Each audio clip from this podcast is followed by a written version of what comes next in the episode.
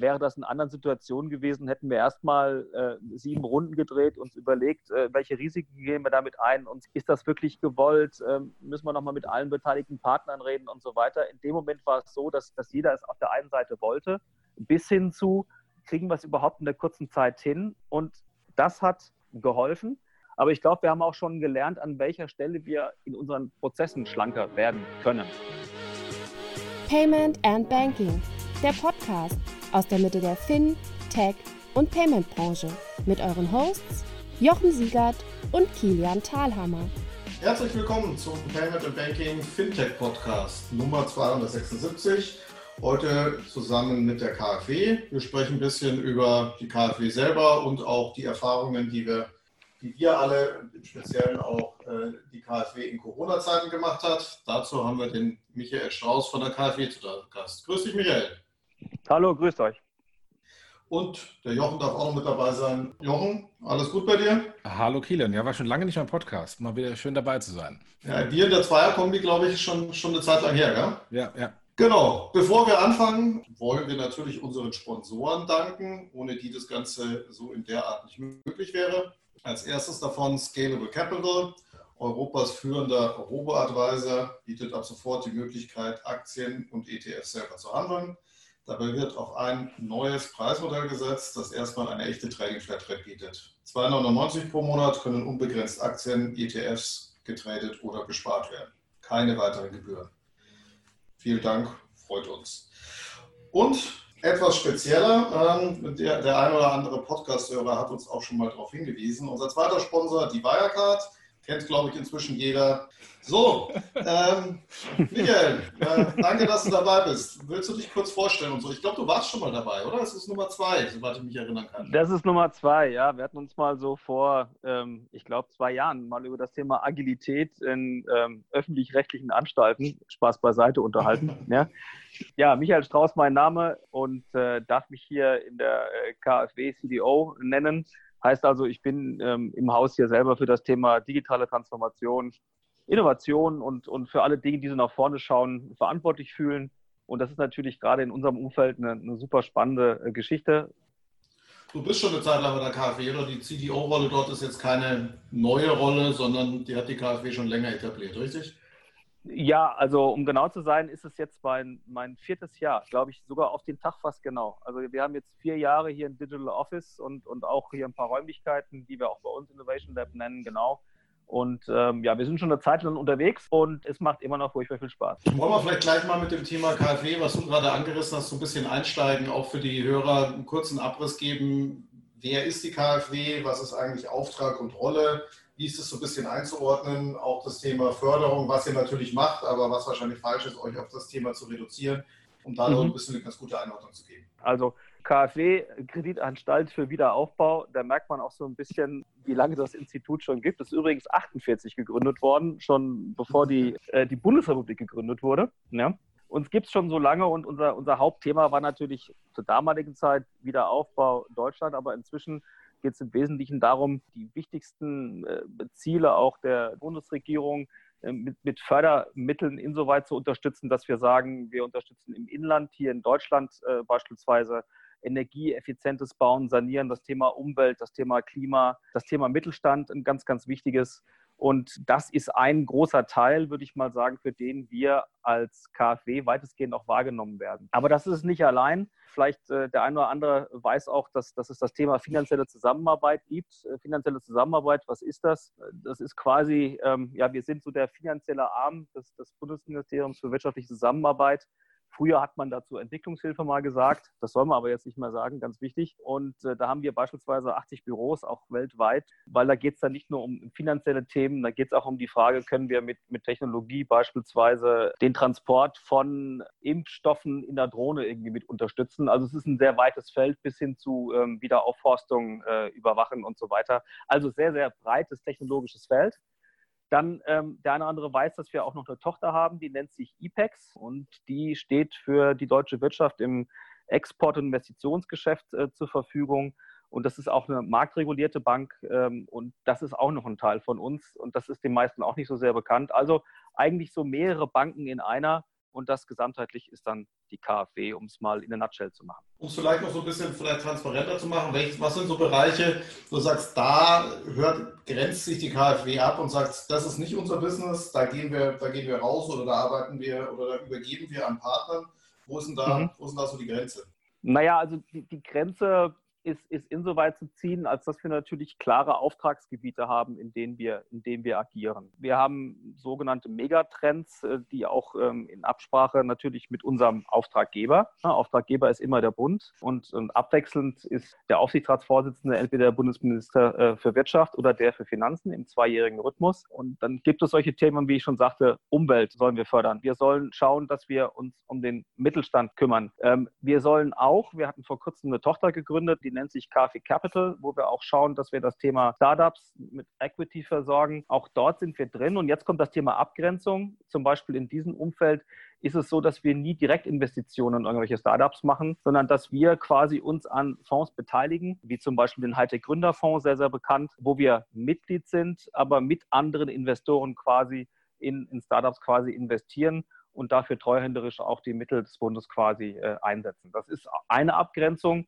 Und die andere Abgrenzung, die vielleicht eine sehr, sehr wichtige für uns auch strategisch ist, ist das Thema, ich nenne das jetzt mal Sustainable Finance und das Regime in Anführungsstrichen, das Pariser Abkommen und das Verfolgen der SDGs, der Sustainable Development Goals. Das ist auch ein wichtiges Thema, was jetzt ganz große Bedeutung für uns hat. Das heißt, wenn jetzt irgendwie ein Kohlekraftwerk zu finanzieren wäre, dann wäre das nicht unser. Das vielleicht auch mal so als, als Abgrenzung, als zwei Punkte, die vielleicht von wesentlicher Bedeutung sind.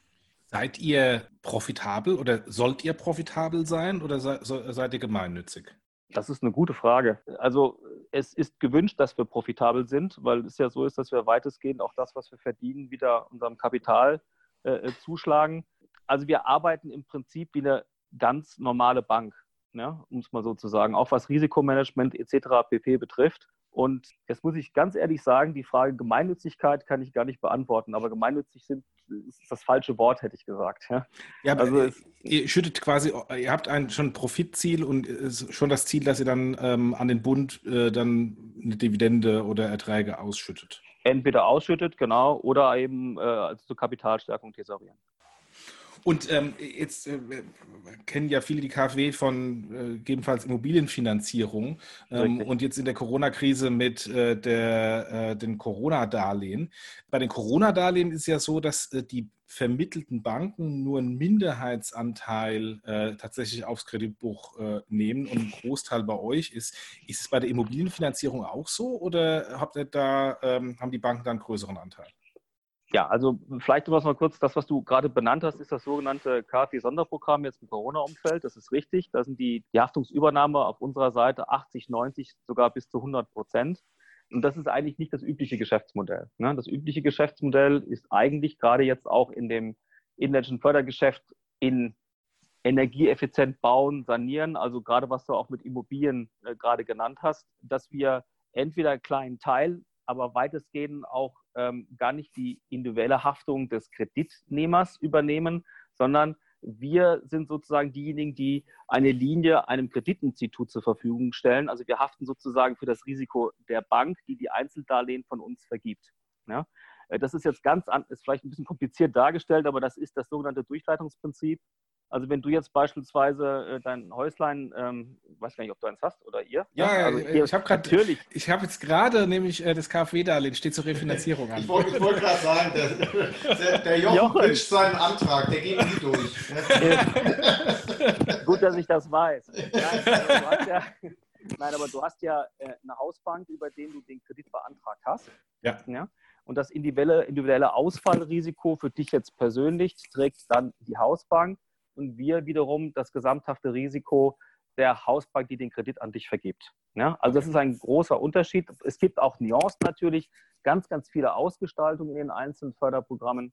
Aber die Art und Weise, wie jetzt das Sonderprogramm aufgesetzt worden ist, wo wir ja zuweilen auch mit, mit ähm, sage ich mal, geringfügiger Prüfung 100% Haftung tatsächlich übernehmen, das ist eigentlich nicht die übliche Art und Weise, wie wir das Durchhandelsgeschäft gestalten. Jetzt vielleicht mal auf das, ähm, äh, weil wir ja auch unter dem Thema äh, Corona mal ein bisschen das äh, beleuchten wollen. Dieses Sonderprogramm, ähm, jetzt nach ein paar Monaten rückwirkend, wie würdest du das Sonderprogramm bewerten im Sinne von, was hat das auch für euch bedeutet? Weil ich kann mir mal vorstellen, also Corona war natürlich für viele eine Sondersituation, deswegen wahrscheinlich auch für euch, da, da, da genügend Anfragen reinkommen, Riesenbedarf, Wirtschaftskrise und so weiter. Was war mhm. die stärkste Änderung, die, die für euch das gebracht hat, dass ihr da so auch mehr oder weniger ins kalte Wasser geschmissen wurde und gesagt, hier macht mal dieses Sonderprogramm, stelle ich mir ja auch operativ nicht ganz einfach vor.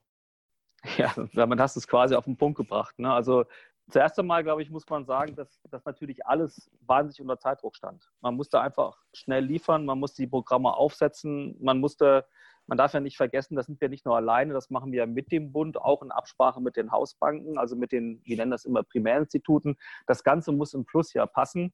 Und man kann schon sagen, das war jetzt äh, Tag- und Nachtarbeit gewesen, um das hinzubekommen. Und die Frage ist, naja, was hat das für uns bedeutet? Was war die größte Veränderung? Also ich sage mal, die größte Veränderung war die gewesen, dass wir quasi unser ganzes Haus genau auf dieses Thema priorisiert haben. Also wir haben eher alles andere quasi stehen und liegen gelassen, soweit das natürlich ging, und haben versucht, alle Kräfte so zu bündeln, dass wir diese Programme aufsetzen, umsetzen und dann natürlich auch, man muss ja überlegen, da kommt ja auch eine Antragsflut, auch bearbeiten können. Ja? Das ging bis hin zu, dass, ähm, ich gebe ein Beispiel, bei mir im Digital Office Coaches dann ähm, in der Telefonie zu potenziell anfragenden Kunden gesessen haben und Fragen beantwortet haben, wie sie jetzt beantragen müssen, zu wem sie gehen und so weiter. Und, und ich glaube, das Hauptlearning war, äh, dass wir in der Krise es echt super gemanagt haben und dass es auch irgendwie geholfen hat, dass jeder wusste, hey, genau darum geht es, nicht lange diskutieren, machen, das ist der Fokus. Und offen gesprochen, manchmal neigen wir dazu, ja auch jedes Thema siebenmal umzudrehen. Dazu hatten wir gar nicht die Gelegenheit. Und das hat sehr geholfen. Ich glaube, da haben wir auch eine Menge gelernt. Und äh, wie habt ihr jetzt mit dem Kundenansturm, äh, wie habt ihr den abgearbeitet? War das jetzt nur die ersten zwei, drei Wochen oder äh, ist das noch konstant äh, starke Nachfrage nach den corona -Therapien? Nein, also es flacht schon ab. Es ist immer noch eine Nachfrage da. Es wird schon noch, es kommen noch täglich Anträge, natürlich jetzt auch in geringerem Volumen rein. Aber der Ansturm war vor allen Dingen am Anfang sehr, sehr groß gewesen. Ne, und, die, und, und wie sind wir da, da quasi rangegangen? Es war ja, wenn man so will, ich habe ja gerade dieses Durchleitungsprinzip beschrieben, Jochen, so wie du es ja auch erlebt hast. Ne? Also sagen wir, du wärst jetzt Mittelständler und sagst, ich möchte einen von diesen, von diesen Krediten aus dem Sonderprogramm gerne haben, dann ist ja eigentlich die erste Anlaufstelle das Primärinstitut. Also beispielsweise die Sparkasse oder die Volksbank um die Ecke oder wer auch immer es sein mag. Und haben die natürlich das gleiche Problem gehabt. Mache ich überhaupt mal die Filiale auf? Steht der Kreditberater zur Verfügung und so weiter? Bis hin zu, ähm, wie sind denn eigentlich die Konditionen und die Bedingungen zu diesem Sonderprogramm? Und das heißt, wir alle waren quasi so in einem, ich sag mal, äh, in, ja, alle zusammen mussten wir irgendwie versuchen, das zu managen. Und da haben wir uns auch überlegt, können wir beispielsweise auch den Ansturm bei den Primärinstituten irgendwie auffangen? Und insoweit haben wir uns tatsächlich überlegt, macht es nicht Sinn, um den Banken auch bei der Antragsflug zu helfen. Beispielsweise, wir haben das jetzt Förderassistent genannt oder es nannten wir auch mal Vorantrags-App, so viel wie möglich an, an Daten von anfragenden Unternehmen bei uns zu erfassen, um, um den Kunden bestmöglichst vorzubereiten, um auch nur einmal zu seiner Hausbank zu gehen. Also wir nennen das jetzt Förderassistent. Ne? Wir haben eine App gebaut, ähm, worauf ähm, jeder Kunde genau sehen konnte, welchen Kredit muss ich nehmen, wie viele Mitarbeiter habe ich, was ist meine Bilanzsumme, welchen von diesen Sonderprogrammkrediten kann ich denn nehmen. Dann möglichst alle Daten aufnehmen, informieren, was ich für Unterlagen beibringen muss und dann mit einem wirklich fertigen Set tatsächlich auch zur Bank zu gehen. Und das haben wir gemacht und das hat wahnsinnig viel geholfen, auch im Zusammenarbeit mit den Banken. Und was man vielleicht auch noch so als Anekdote bringen kann, zuweilen ist es ja auch so passiert, ähm, dass ähm, meine Kreditabteilung ausgefallen ist äh, von irgendeinem Institut, jetzt mal ein kleineres beispielsweise, weil äh, da plötzlich zwei Corona-Fälle drin waren. Ne? Das heißt, zuweilen konnten die auch keine Kredite bearbeiten. Deswegen also war es, glaube ich, wahnsinnig wertvoll, auch den Banken, mit denen wir zusammenarbeiten, eine Menge Arbeit am Anfang abzunehmen, um dann auch in das Processing reinzugehen. Weil am Ende ist es so, der Antrag selber kommt natürlich von unserer Partnerbank dann erst zu uns. Ne? Und das war, war ein wesentlicher Gedankengang und das hat wirklich gut geholfen.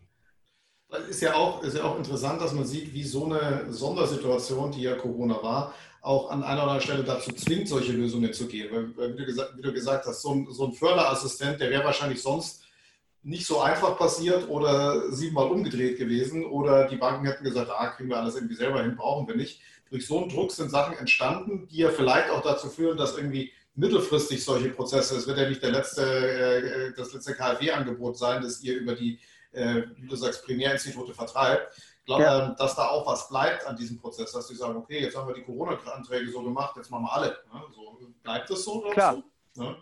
Ja, aber das ist, äh, du bringst es damit auf den Punkt. Also das, das eine ist natürlich, das muss man schon sagen, ähm, und ich glaube, das kann man auch offen sagen, äh, wäre das in anderen Situationen gewesen, hätten wir erstmal äh, sieben Runden gedreht, uns überlegt, äh, welche Risiken gehen wir damit ein und so weiter. Äh, ähm, ist das wirklich gewollt? Ähm, müssen wir nochmal mit allen beteiligten Partnern reden und so weiter. In dem Moment war es so, dass, dass jeder es auf der einen Seite wollte und wir auf einem, also jeder auch unser Partner, ne? man muss das ja auch besprechen, bis hin zu, ähm, kriegen wir es überhaupt in der kurzen Zeit hin und nehmen wir dann das eine oder andere Risiko bei uns auch mit drauf, was wir dann sukzessive später auch wieder abarbeiten. Ne? Und genauso ist es auch tatsächlich passiert. Und, und das hat geholfen.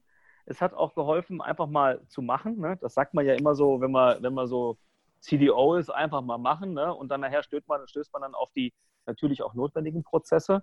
Aber ich glaube, wir haben auch schon gelernt, an welcher Stelle wir in unseren Prozessen schlanker werden können.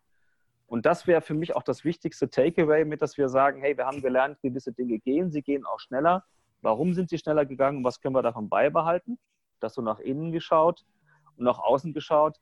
Hey, wenn das, wenn so ein Ding wie der Förderassistent so sehr hilft und auch gewollt ist und im Übrigen auch von vielen, vielen Kunden sehr gut gutiert wurde. Wir haben mal so eine Umfrage gemacht. Ne? Und das war extrem positiv, was wir da als Feedback bekommen haben.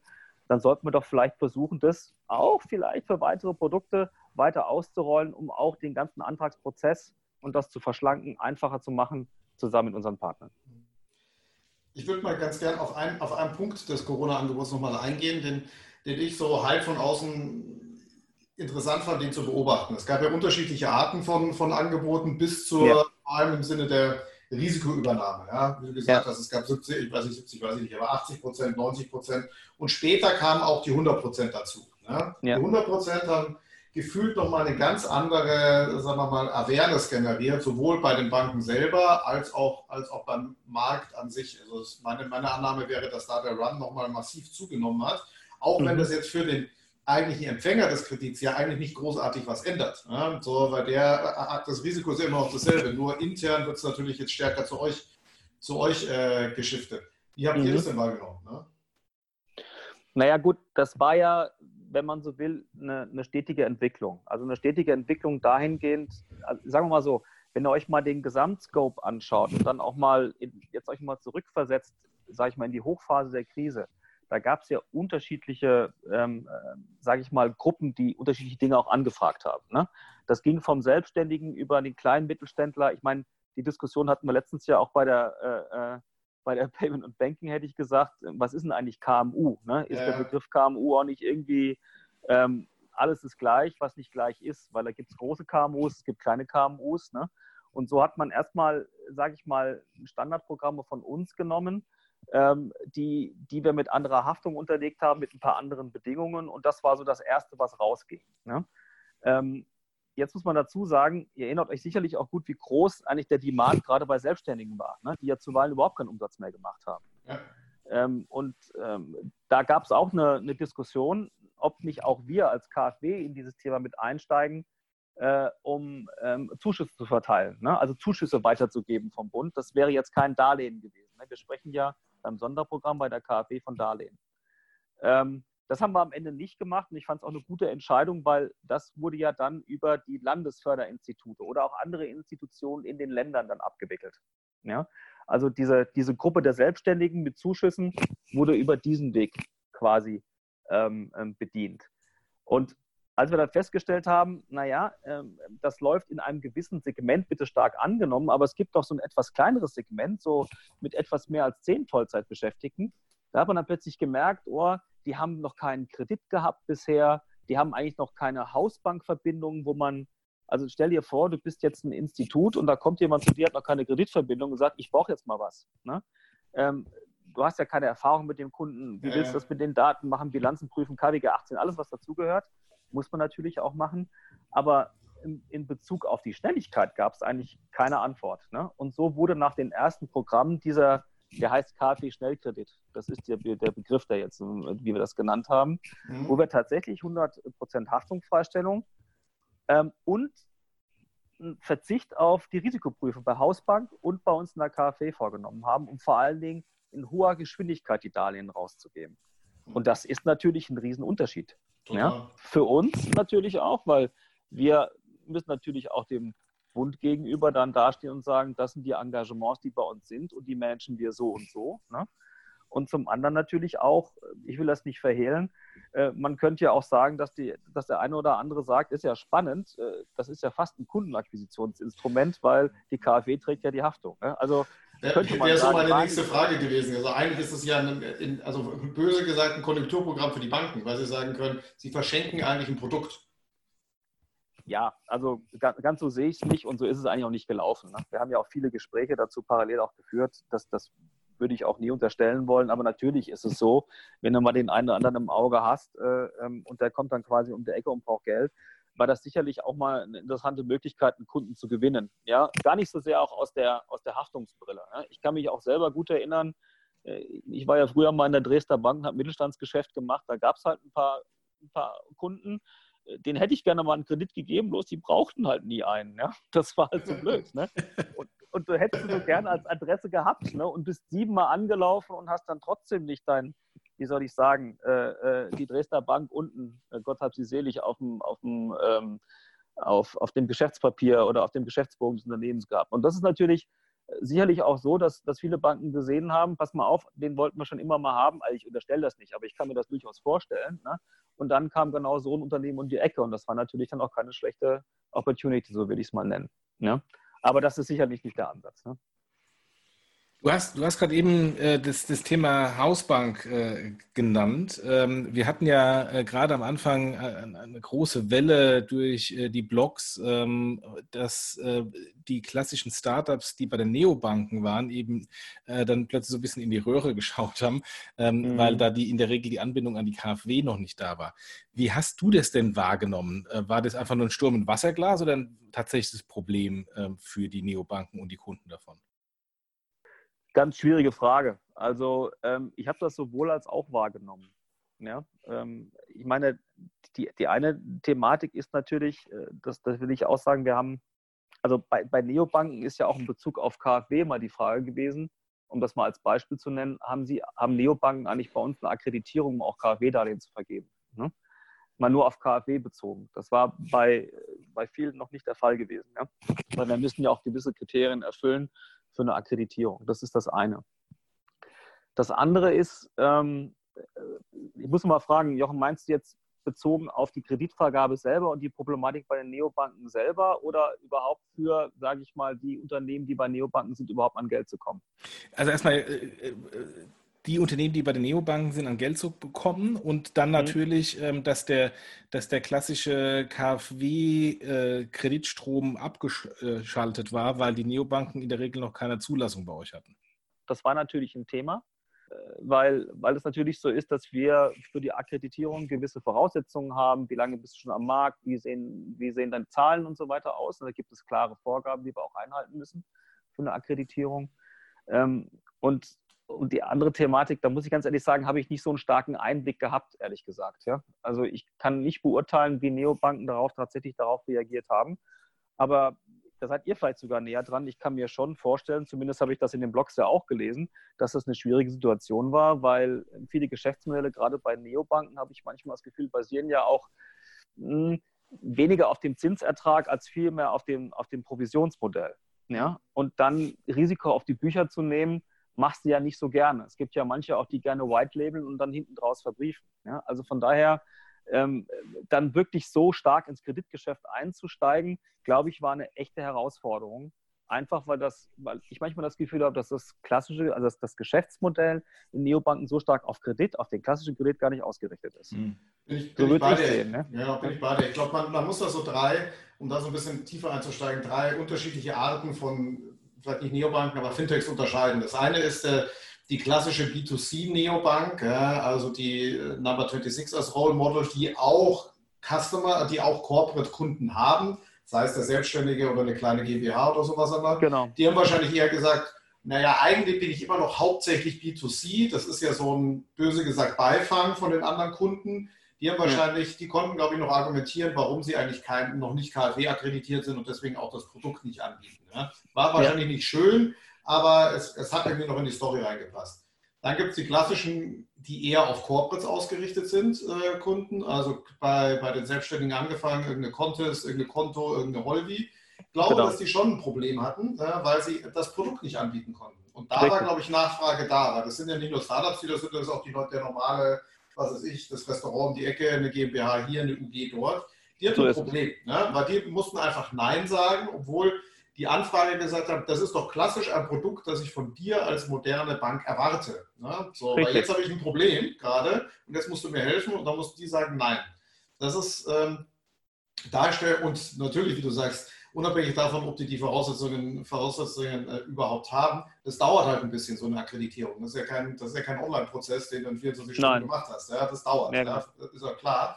Und wenn, wie du sagst, ein Großteil der, der, der KfW sich auf die Beantragung der, der ganzen Flut jetzt konzentriert, ist wahrscheinlich gerade nicht die Prio zu sagen, ich hole mir noch mal zehn weitere Primärinstitute, äh, weil ich jetzt auch ein paar Neobanken habe. Das glaube ich ja auch verständlich. Ne?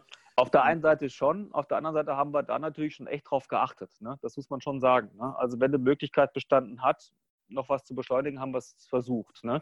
Aber damit können wir den Prozess ja nicht über den Haufen werfen. Das muss man schon sagen. Ne? Aber ja. das war uns natürlich dann schon bewusst, weil, weil dann kam das eine oder andere schon um die Ecke. So ist es nicht. Ne? Mhm, klar. Und dann hast du, hast du ja noch, ähm, Frage, wie man es einsortiert, so die äh, Companies wie eine FinCompare oder eine Funding Circle und so weiter, die sehr vertriebsstark vorne raus sind. Ja? Also die sagen, die eine große breite Masse haben und sagen, hier, guck mal, guck mal, KfW-Kredit, die man selber aber gar nicht so als klassisch Bank wahrnimmt. Die sind teilweise reguliert, teilweise nicht. Und die genau. natürlich das über, über Partner oder Partnerbank im Hintergrund gemacht haben. Die sind mhm. genau da reingegangen, wo, glaube ich, euer Förderassistent auch reingeht und sagt, ich mache da eine Vorqualifizierung. Ne? Genau, also das ist ja, das ist ja auch genau, also hast du genau richtig beschrieben. Ne? Also genau diese, sage ich mal, ich nenne das jetzt mal in Anführungsstrichen auch Vermittlungsplattformen, ja, äh, haben Arbeit abgenommen, haben zuweilen auch, auch weitergeleitet, beziehungsweise es entsprechend befördert. Ich fand es auch im Übrigen, muss ich auch sagen, egal auf welcher Website du am Ende gewesen bist, auch bei Neobanken oder ähnlichen, alle haben auch auf unsere Website verlinkt und haben gesagt, guckt euch dort an. Also das war, da muss ich ganz ehrlich sagen, da war auch jede Befindlichkeit ausgeblendet. Das fand ich auch ganz toll, ja, muss man auch mal sagen. Aber ähm, klar, ähm, das, was, was wir gemacht haben, weil wir erwartet haben, dass viele auch direkt zu uns kommen. Ne? Man muss ja auch sagen, nicht jeder kennt irgendwie per Automatismus die KfW, ähm, ähm, obwohl wir sicherlich schon bekannter sind, als das vor ein paar Jahren waren. Aber so war man natürlich sehr prominent auch und manche sind direkt zu uns gekommen. Deswegen haben wir es über diesen Pfad mit abgefangen. Aber klar, natürlich ist diese, diese Datenaufnahme, Vorqualifizierung und Unterstützung über diese Plattform auch ein wertvolles Element, ne? mit dem wir auch gerne arbeiten, muss ich auch sagen. Wenn ich, mir, wenn ich mir mal die Konsequenzen von Corona anschaue im Bereich der Digitalisierung, sehen wir äh, einen wahnsinnigen Schub der Digitalisierung, auch äh, gemessen an den Tech-Multiples äh, an der Börse, der, der, der plötzlich Homeoffice und Videokonferenzen etc. Ja. Ähm, das hat ja garantiert, und du hast ja schon von den Antragsstrecken gesprochen, mhm. garantiert auch Einfluss gehabt auf, ähm, auf deinen äh, CDO-Bereich. Ähm, ja. Wie hat sich dann das gedreht zwischen vor Corona und jetzt mitten oder nach Corona-Ansturm? Nach Corona sind wir ja nicht, aber zumindest nach dem Corona-Ansturm. Mhm. Also das kann ich dir final noch gar nicht sagen. Ja, da bin ich auch noch ein bisschen gespannt, wenn wir mal durch die Zeit jetzt richtig durch sind. Ne? Aber ich glaube, was, was wirklich wahrgenommen wurde, ist, dass äh, so manche Initiative oder manches Thema, was so aus unserem Umfeld mit angestoßen wurde, dass man dankbar war, dass es das dann gab und man konnte darauf zurückgreifen. Ja? Ich glaube, das, das war ganz, ganz, ganz wertvoll gewesen, weil du hast ja immer so eine Diskussion, ähm, da kommst du mit einer, was weiß ich, mit einer AI-Sache um die Ecke als Prototyp oder hast da mal eine Idee und dann wird das immer diskutiert, macht das Sinn, wo können wir es wirklich gebrauchen und so weiter. Aber wir haben Grundlagen unter anderem für viele Dinge gelegt und auf die konnte man jetzt zugreifen. Ja, mhm. das war ein Riesen-Push gewesen und, und manche Dinge haben sich darüber jetzt mehr oder weniger auch etabliert. Auch die Diskussion bei uns, ob, ob es nicht besser wäre, im Sinne von Geschwindigkeit mehr auf Cloud-Services zu setzen, was ja immer eine schwierige Diskussion ist für jede Bank. Ne? Mhm. Auch mit Blick auf, auf Auslagerung, auf äh, ja, ähm, BaFin etc. pp. Ne? Aber ähm, ich glaube, dort haben wir viel gelernt und es hat einen enormen Push gegeben, dahingehend, dass wir sagen, das war so ein bisschen der Proof of Concept, dass wir sagen, auf, darauf setzen wir jetzt auch nachhaltig. Das mhm. hat schon sehr, sehr geholfen. Mhm. Das muss ich schon sagen, ja.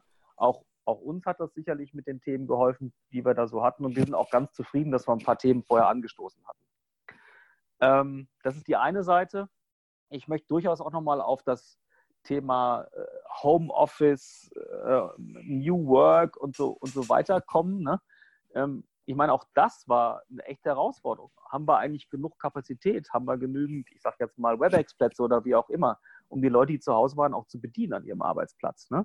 Auch dort, da muss man unser IT auch mal einen Riesenlob aussprechen. Was wir da in kürzester Zeit hingestellt haben, war echt Wahnsinn. Ja? Und jetzt haben wir eine ganz andere Diskussion. Und ich weiß, das geht euch wahrscheinlich genauso. Was ist denn jetzt eigentlich the new normal? Ja? ja. Ist schon fast abgedroschener Spruch, ne? aber aber auch bei uns im Team. Ja? Wir haben uns eigentlich immer ganz gerne auch gesehen. Ne?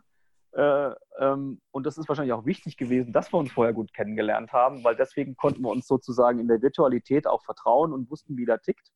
Aber ähm, wird das zukünftig jetzt noch so sein? Und das ist aus meiner Sicht noch nicht geklärt. Ja? Also ähm, da spekuliere ich jetzt auch ein bisschen. Ich glaube schon, auch wie du es überlesen kannst, dass Homeoffice-Quote größer wird. Ich glaube, heute an der Presse hat irgendwie gestanden, dass, dass Siemens irgendwie jetzt vollkommen auf, ich habe nicht so gesehen, ob ihr auch gelesen habt, ja, auf Heimarbeitsplätze jetzt auch setzt. Aber ähm, für mich ist das Thema noch nicht gegessen, weil, weil ich glaube, äh, wenn sich das Ganze wieder mal ein bisschen eindrängt, wird sich der eine oder andere auch wieder nach seinem Arbeitsplatz sehen. Vielleicht kommt so ein hybrides Modell raus, dass auf der einen Seite jeder akzeptiert, Homeoffice ist nichts Blöses und ich als Führungskraft muss dir auch kann sie ruhig ins Homeoffice gehen lassen, weil ich weiß ja, dass das funktioniert. Ne? Große Veränderungen, wie ich finde. Und auf der anderen Seite kann ich mir schon vorstellen, ich weiß nicht, wie euch geht, mir geht es aber auch so, ich bin gerne auch mal wieder im Büro und sehe meine Kollegen und Kolleginnen, weil das ist irgendwie essential, finde ich zumindest. Ja. Ja, ja. total. Also und auch, also Hybridmodell, glaube ich, ist ein, ist ein ganz guter Begriff, den du da hast. Also die, die, die Challenge, die man, glaube ich, danach haben wird, ist, oder was, was passieren wird, ist, dass das Büro genau dazu genutzt wird, seine äh, Kollegen zu treffen, mit Leuten persönlich zu reden, persönliche Meetings zu machen, die auch wirklich persönlich notwendig sind, weil auch da hat sich, finde ich, in der Zeit rauskristallisiert, bei welchen Sachen kann man sie zwar technisch per Video machen, aber eigentlich ja. kam doch nichts raus, äh, obwohl jetzt alle da wo gesagt haben, eigentlich müssen wir jetzt mal zusammen im Raum sitzen und ein bisschen was malen, hier reden, da, die gibt es halt die Meetings und dafür wird, mhm. glaube ich, der, der Arbeitsplatz verstärkt hergenommen, was auch am Schluss zur Folge hat ganz andere Arbeitsplatzkonzepte. Ja. Dieses klassische, jeder hat seinen Arbeitsplatz, wird sich wahrscheinlich viel, sehr, sehr stark ähm, erledigen, weil wenn du Modelle hast, wo Leute zwei, drei Tage in der Woche im Office sind, den Rest halt zu Hause, mhm. brauche ich einen festen Arbeitsplatz? Vermutlich nein. Kann sich die Firma ein paar Plätze sparen? Ja. Ne? Und das, ähm, was ich interessant finde, vor allem bei euch, diese zwei Sachen, also sowohl, sowohl während der Corona-Zeit Homeoffice, ja, was immer eine Änderung für so eine Organisation ist, plus viele Leute machen was anderes. Weil sie machen genau. jetzt die Antragsbearbeitung oder was auch immer sie machen. Ja? Aber genau. sie machen nicht das, was sie davor gemacht haben. Ja? So. Und äh, die Kombi, dafür hat es zumindest mal von, außen, von, von außen reingeschaut, dann doch ganz gut funktioniert. Hat es, ja. Man muss aber auch sagen, das ist irgendwie, ähm, was man da auch wirklich gemerkt hat, irgendwie hat, auch wenn das jetzt blöd klingen mag, ein bisschen abgedroschen, aber jeder, der zu KfW kommt, hat ja äh, manchmal auch so ein bisschen so ein Helfer gehen. Ja? Also ähm, muss man schon sagen, deswegen kommt man ja vielleicht auch hierher. Ne? Und in, auf der anderen Seite natürlich, klar muss man auch sagen, ähm, ähm, öffentlich-rechtlich, ähm, KfW, Anstalt öffentlichen Rechts, ich habe vorhin mal gesagt, so willkommen in der Anstalt, ne? Ähm, wie flexibel sind hier eigentlich die Kollegen? Ne? Das, und das zusammengenommen hat eine komplette Fokussierung rausgebracht, die ich so auch nicht erwartet hätte. Ja? Also war ich auch echt ziemlich begeistert. Ich bin auch noch nicht so lange hier im Haus und äh, wow, also ist man auch ein Stück weit stolz, dass das geklappt hat. Frage ist aber dann auch schon, ne, jetzt, jetzt passiert es ja auch, dass Anträge, Anträge gehen vom Volumen runter, die Leute gehen wieder zurück äh, in ihre eigentliche Tätigkeit. Was nehmen die jetzt mit? Ja? Und, und, und was verändert sich dann eigentlich auch in, in der dauerhaften, ja, alten Tätigkeit? Was sind die Learnings dort? Und da bin ich wirklich sehr, sehr gespannt. Ne? Weil jeder, das kennt er ja auch, spricht über Agilität und wir müssen agil werden und hast nicht gesehen. Ähm, das sind manchmal ja Buzzwords, jetzt hat man es aber sehr, sehr stark äh, am, am, Objekt auch erlebt und ich glaube, äh, das wird noch einige Veränderungen nach sich ziehen, die in den Köpfen stattgefunden hat und jetzt einfach noch umgesetzt werden muss. Klar, auf jeden, auf jeden Fall. Ja. Und auch das, und auch zu zeigen, was halt alles geht, wenn man im, im Kopf agil ist, jetzt unabhängig von den, von den Buzzwords drumherum, ja, aber Agilität im Sinne von flexible Sachen umsetzen, weil es um die Sache ging und nicht um äh, Theorie, glaube ich, da bleibt einiges im Kopf hängen und die Hoffnung ist, dass du natürlich auch für andere Nicht-Corona-Themen dann irgendwie das Positive mitnimmst. Genau, ja. genau. Eigentlich war, war man so, war man so blöd das klingt, so ein bisschen gezwungen zum Ausprobieren, dort, wo man es vielleicht noch gar nicht machen wollte. Ne? Und ja. dann hat man es ausprobiert, ey Mann, das hat ja ganz gut geklappt.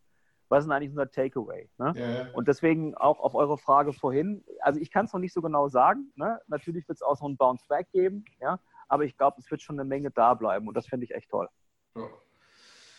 Ja, auch für dich persönlich glaube ich, was du, was du vorher erwähnt hast, äh, ein bisschen auch ein äh, Proof of Concept für CDO und den CDO-Bereich zu sagen, es sind ein paar Sachen im Vorfeld schon passiert, wo vielleicht der eine oder andere gesagt hat, ja, braucht man das wirklich, ist das so wichtig und so weiter. Kannst schon wahrscheinlich an ein, zwei Sachen sagen, ja, guck mal, genau dafür war das jetzt schon wichtig. Ja? Also wäre jetzt mal ist so, meine Annahme. Ne? So. Das, ist, das, das ist so, das, das, das kann man schon sagen. Ähm, ähm, und und ähm, das, das hilft einem natürlich auch für weiter anstehende Themen. Ihr wisst ja auch, das Thema hört ja quasi nie auf. Ne? Es gibt nee. ja immer wieder was Neues und, und ähm, ich glaube, damit hat man auch so ein bisschen das Thema Affinität dazu äh, geschafft und, und die Affinität bei vielen Mitarbeitern ist auch höher. Also wir kriegen auch zu manchen Themen jetzt Anfragen, mit denen wir gar nicht gerechnet haben. Und das ist einfach auch schön. Ne? Das ist auch ein bisschen Bestätigung für die Kollegen hier im Team und da habe ich mich auch drüber gefreut. Da nochmal eine kurze Frage, weil du sagst, mit äh, neuen Aufträgen. Ähm, ihr seid ja so ein bisschen so die Feuerwehr gewesen während der Corona-Krise aus, mhm. aus Seiten der Politik und da ist wahnsinnig viel sofort äh, auf euch gekommen und ihr habt auch ja sehr gut Feuer gelöscht.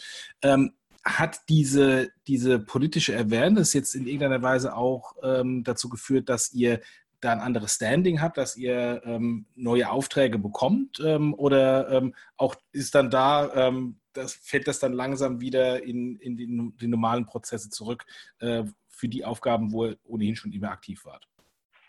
Meinst du jetzt, dass wir von der Politik doch mehr Aufträge bekommen? Oder Exakt, ja, ja, ja. Gut, also ich sag mal so, dass, das würde ich jetzt so nicht sagen, weil, weil ich sag mal, unser Auftragsportfolio, ihr habt ja vorhin gesehen, wie divers das ist, das ist schon extrem voll. Ne? Also das muss man sagen, wir machen schon wahnsinnig viel. Und ich sag mal, ähm, das, was, also was, was wirklich gut war, war sicherlich das Standing auch, dass wir, also für Standing hat es wahnsinnig viel getan, weil wir haben wirklich gutes Feedback aus den Ministerien auch selber bekommen, weil wir, da haben wir ja alle zusammen auch was nach vorne gebracht. Das ging bis hin zu, dass wir, wir äh, wenn ich mich recht erinnere, hat sogar, gab es einen kurzen Quote sogar vom, vom äh, Bundespräsidenten, der uns jetzt, äh, der unserem Vorstand gesagt hat, geben Sie bitte unseren Dank an die Mitarbeiter der KfW weiter. Ja? Also bezogen auf das, auf das Standing hat das wahnsinnig viel gebracht. Ja? Das mhm. muss man schon sagen. Das hat auch unser Vorstandsvorsitzender Bräunig uns, uns immer wieder weitergegeben, ähm, wie viele Menschen sich auch bei uns tatsächlich dafür bedankt haben. Mhm. Ob das jetzt bezogen auf das Auftragsthema verändert, das kann ich nicht sagen, weil das ist ja, weißt du, die, die Themen auf der politischen Ebene verändern sich, das ist ein anderer Fokus, dann wird ein neues Programm auch gewünscht, dies zu machen. Ich glaube, was wichtig ist, dass, dass jeder weiß, dass wir es umsetzen können. Ja? Ähm, und ich glaube, dieses, dieses Can Do, das Wissen, hey, die haben, haben was drauf und wenn wir sie fragen, kriegen sie es auch hin. Das, das glaube ich, ist, ist schon ein wichtiges Asset. Ja? Mhm. Ob das jetzt mehr wird oder nicht, kann ich nicht sagen, aber ähm, ihr wisst auch, ähm, ein Konjunkturprogramm gilt es umzusetzen und was da am Ende aus dem Konjunkturprogramm dann bei uns landet, von der Umsetzung her, müssen wir schauen. Aber ich glaube, das Wichtigste ist das Vertrauen in uns, dass wir es auch umsetzen können.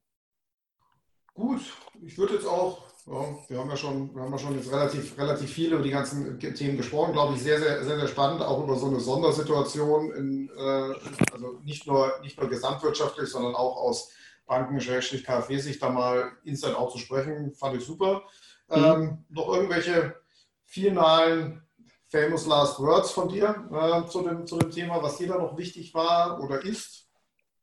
Naja, ähm, vielleicht anekdotisch noch etwas, weil ich das, äh, man möchte auch gerne mal zwischen den Zeilen Themen erfahren. Ich will auch durchaus sagen, dass die Zeit auch deswegen nicht einfach war, ähm, weil, ähm, weil plötzlich von außen jeder meinte, er müsste uns helfen. Mhm. Ja? Ähm, das war äh, fast angedrohte Hilfe. Ja? Das will ich durchaus mal sagen. Ja? Das kann man ja in dem, in dem Kontext auch mal rüberbringen. Also nach dem Motto, kriegt ihr das denn hin und wir haben das Tool und der andere sagte, meint, der braucht aber unbedingt Hilfe, wir können euch da beraten und so weiter. Das war echt schwer. Ne? Also wir haben Anruflisten gehabt von, ähm, man muss euch helfen. Ja? Und das war zuweilen echt eine schwierige Situation. Ne? Ähm, das, das will ich auch sagen. Ähm, zum einen äh, zu begründen, warum, also da auch fair zu bleiben, sagen, danke, wir danken euch für eure Hilfe auf der einen Seite oder auf der anderen Seite, ihr müsst uns das jetzt nicht reindrücken, ist nicht notwendig, wir kriegen das vielleicht auch schon selber hin.